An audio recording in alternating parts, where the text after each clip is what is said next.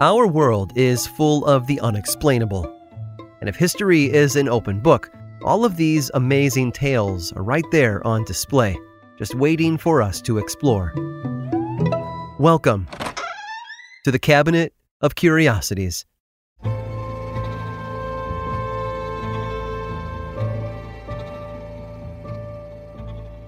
perfect crime. Everyone's tried to plan one, even if they never intended on going through with it.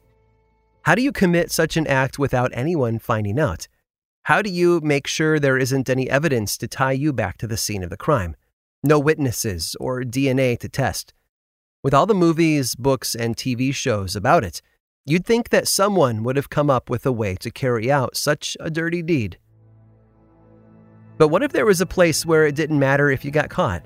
Where you could commit crimes with impunity and no amount of DNA evidence or eyewitness testimony could be used against you. I'm not speculating about some magical fantasy land. There is a real, actual place that exists. Founded in 1872, it's visited by almost 4 million people a year and spans over 3,400 square miles, an area that sprawls across 3 states. If you're a fan of the outdoors, you probably dreamed of going there your entire life. Yellowstone National Park. It was the first national park established in the United States, and it sits upon a massive volcano several dozen miles wide. It's also home to more than 500 active geysers, including the famous Old Faithful, which shoots over 4,000 gallons of boiling water more than 140 feet into the air. But there's one other feature of Yellowstone that deserves mention. It doesn't get a whole lot of press, and for good reason. It's a relatively small parcel of land where visitors dare not dread. A strange 50-square-mile area that crossed over Idaho's border, where hapless visitors can become victims if they're not careful. Back in 2005, a law professor named Brian Kalt published an aptly titled paper, The Perfect Crime, all about this part of the park. Within the paper, Kalt proposed a theory that if someone with keen constitutional knowledge used it in tandem with an obscure statute, they could commit crimes without fear of arrest or prosecution. He didn't mean to give aspiring serial killers a place to carry out their deeds. He just wanted to alert lawmakers to the glaring legal loophole in one of the country's most beloved vacation spots. Kalt had found the one place in the country where someone could get away with murder. It works like this. All legal problems that occur within Yellowstone National Park are handled by the district court, which resides solely in Wyoming. Even though there are some branches of the park in Idaho and Montana, Yellowstone technically only exists within the state of Wyoming. Therefore, if you were arrested on the Idaho side of the park for murder, you would need to be tried back in Wyoming. But here's where things get tricky.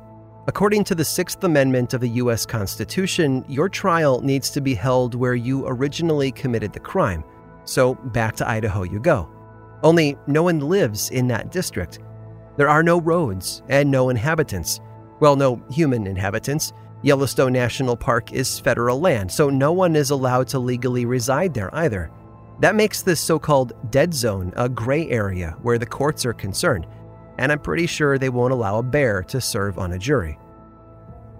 Kalt didn't hold back in his paper, clearly calling out Congress for dropping the ball on how they had gone about forming state borders, something they'd done dozens of times before. He also made a clear point that anyone who used their constitutional rights to avoid prison could still be sued by a victim's family. But if that didn't work, the authorities could always take the offender on a one-way trip to a little corner of Yellowstone. Because just like Las Vegas, what happens there stays there.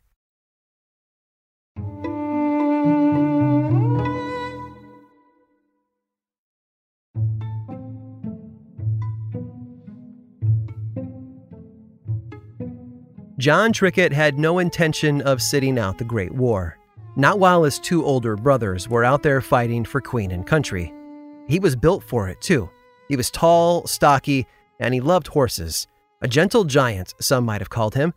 He also looked so much older than he was, which was probably why no one questioned him when he enlisted. He left his home in Lincolnshire, England, to follow in the footsteps of his brothers who had been shipped out earlier. Along with his clothes and toiletries, John packed important things to remind him of home when he was on the battlefield. One of those items was a penny from 1889. On one side, it featured a bust of Queen Victoria. On the other, the figure of Britannia, seated upon a rock with a shield to her right and a trident in her left hand. It wasn't special outside of John's sentimental longing for the simple things back in Lincolnshire. Sadly, before the war ended in 1918, John's brothers had been killed in battle, leaving him the only Trickett left. He came home at the end of the war having left a piece of himself back on the Western Front where he'd been stationed. He was now deaf in one ear and had trouble with his left hand. However, it didn't take him long to settle in at home and build a new life for himself. John took up a job as a postmaster and a switchboard operator. He fell in love with a girl named Clementine, and the two got married. They had 8 children together. Grandchildren eventually followed, but it's not known whether John got to spend much time with them, as he passed away in 1962 when he was only 63 years old. He'd held on to almost all of his belongings from the war, including his medals, a pocket watch, some photographs, and the penny he'd kept tucked in his breast pocket under his uniform. When his grandchildren discovered his collection of memorabilia, however, it wasn't the medals or the photographs that captured their imagination. It was that coin. There was something about it. A part of Queen Victoria's face seemed to rise up from underneath. When John's granddaughter Maureen inspected the other side, she saw why the late Queen's nose had exploded outward. The penny had been hit by a bullet. On the other side, right beside Britannia, Maureen and her siblings saw the round divot where a bullet had been stopped. They ran their fingers over the attempted hole and suddenly had a visual representation of the stories they'd been told so many years ago. How their grandfather had clashed with a German soldier who had tried to shoot him in the chest but instead hit the penny, which deflected the bullet upward and through John's left ear. It had deafened him for the rest of his life and caused permanent nerve damage, which is why he had trouble with his left hand.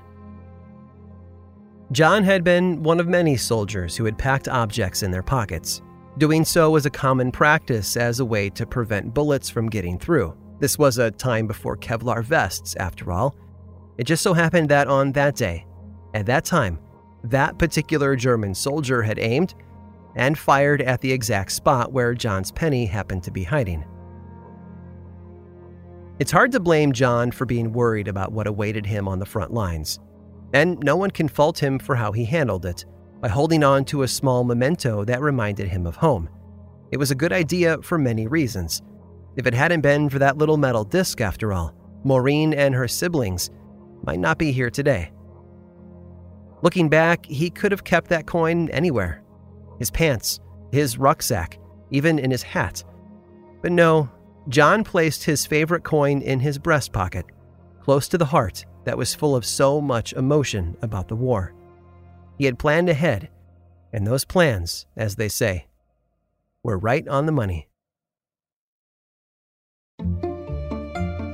I hope you've enjoyed today's guided tour of the Cabinet of Curiosities. Subscribe for free on Apple Podcasts or learn more about the show by visiting curiositiespodcast.com. This show was created by me, Aaron Manke, in partnership with How Stuff Works. I make another award-winning show called Lore, which is a podcast, book series, and television show, and you can learn all about it over at theworldoflore.com. And until next time, stay curious.